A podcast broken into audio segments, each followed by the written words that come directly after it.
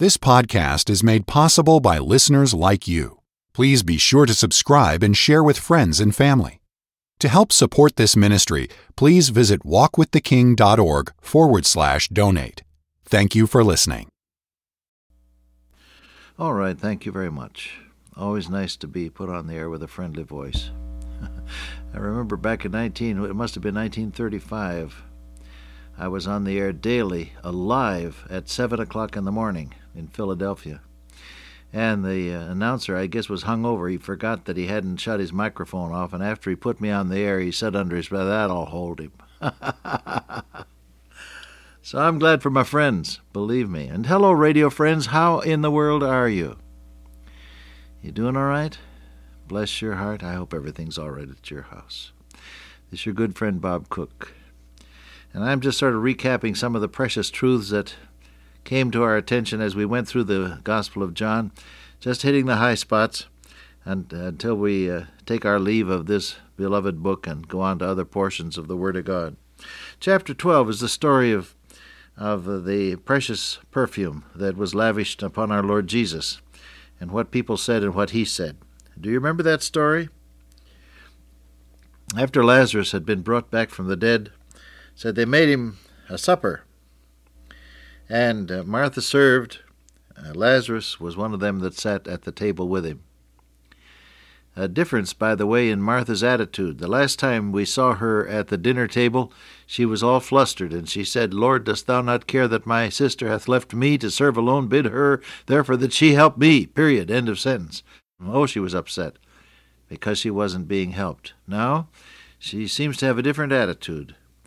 She's there ministering and happy to do so. A new touch from Jesus will make your work seem different. Did you know that? The Old Testament passage that uh, teaches this is, uh, is this one Commit thy work unto the Lord, and thy thoughts shall be established. You pray about your job, and God will change your attitude and the circumstances as well. Well, anyhow, there she was, serving. Lazarus was one of the honored guests.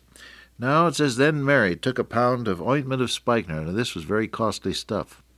It says very costly. And uh, Judas Iscariot uh, later appraised the value of it at 300 pence. That's 300 days' wages for a laboring man. So she anointed the feet of Jesus and wiped his feet with her hair, and the house was filled with the odor of the ointment. Then said one of his disciples, Judas Iscariot, Simon's son, the one who would betray him, Why was not this ointment sold for three hundred pence and given to the poor? This he said not that he cared for the poor, but because he was a thief and had the bag and helped himself to what was put therein. Then said Jesus, Let her alone. Against the day of my burying hath she kept this, for the poor always ye have with you, but me ye have not always.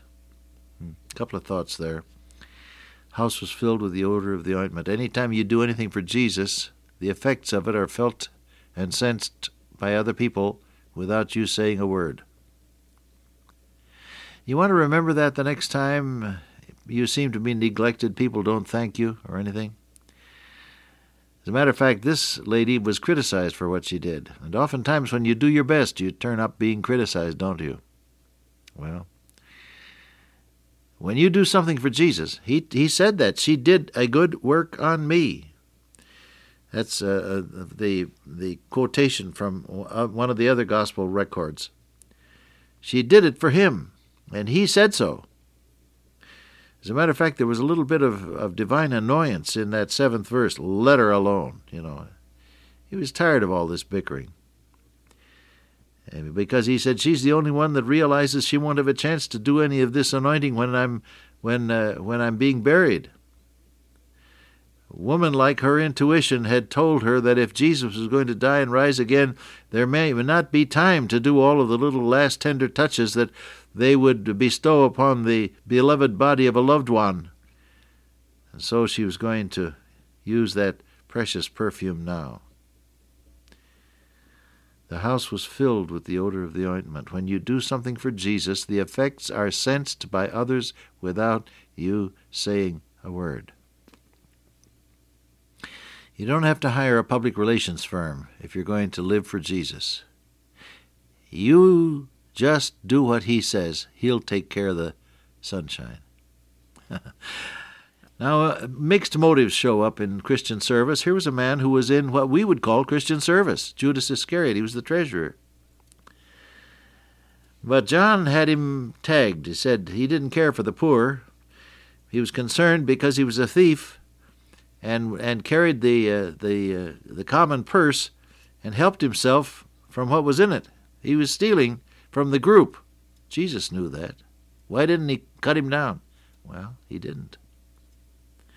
How patient God is with us. Well, the Lord Jesus didn't answer his uh, question, why was not this ointment sold? He said, Let her alone.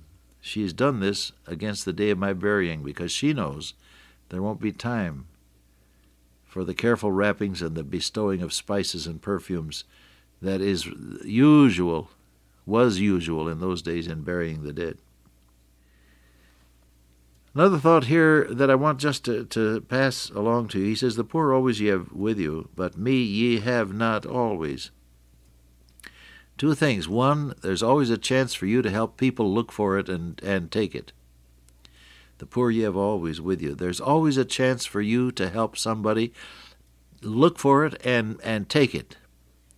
Help somebody. I remember the old Sunday school song. We sang it when I was a little boy, living on a farm in, in Ohio, going to Sunday school at a town called Old Fort, Ohio. Actually, just a wide spot in the road. And a little white uh, frame church building and went to Sunday school there in the old evangelical church.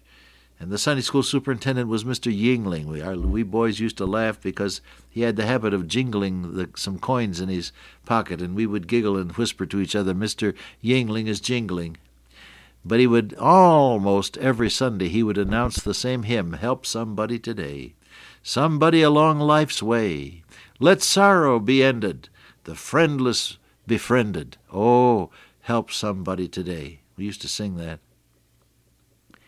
I haven't heard it sung for many years. The last time I heard it sung was by an undertaker, riding with him in, in his hearse on the way to the cemetery. I was uh, I was a minister who had been pressed into service to to to uh, perform the uh, last rites for uh, for this uh, uh, this departed person, and so he said, "Well, you can ride with me in the hearse." And we were talking about this, and I mentioned the song. Oh, he said, I've sung that many times. And he sang the entire thing through as we were on our way to the, the, the cemetery. Well, help somebody.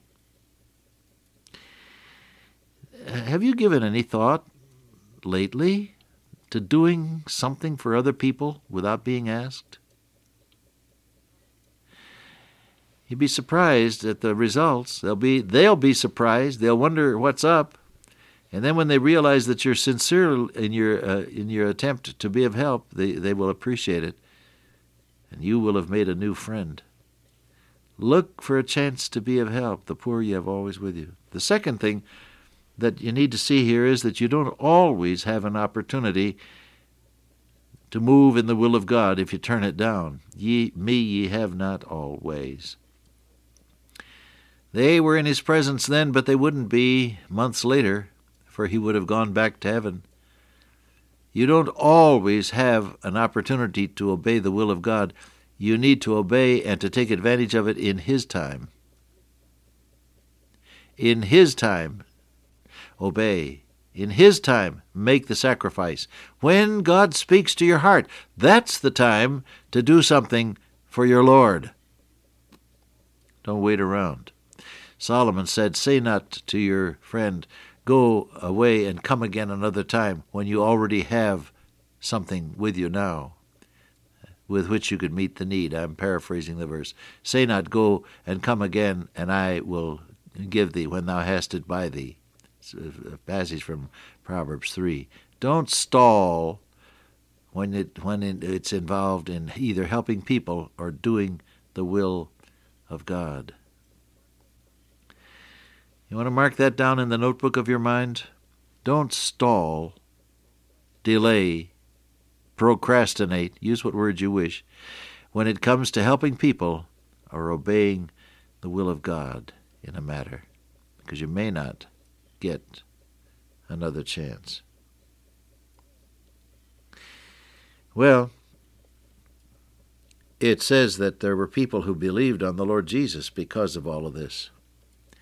Your testimony may well be used of God to bring other folk to know the Lord Jesus Christ. Your willingness to obey God may well encourage other people to say, I'm going to trust Christ as Savior as well. Well, there's some of the thoughts out of John 12. Lots others there, aren't there? But we'll stop with them.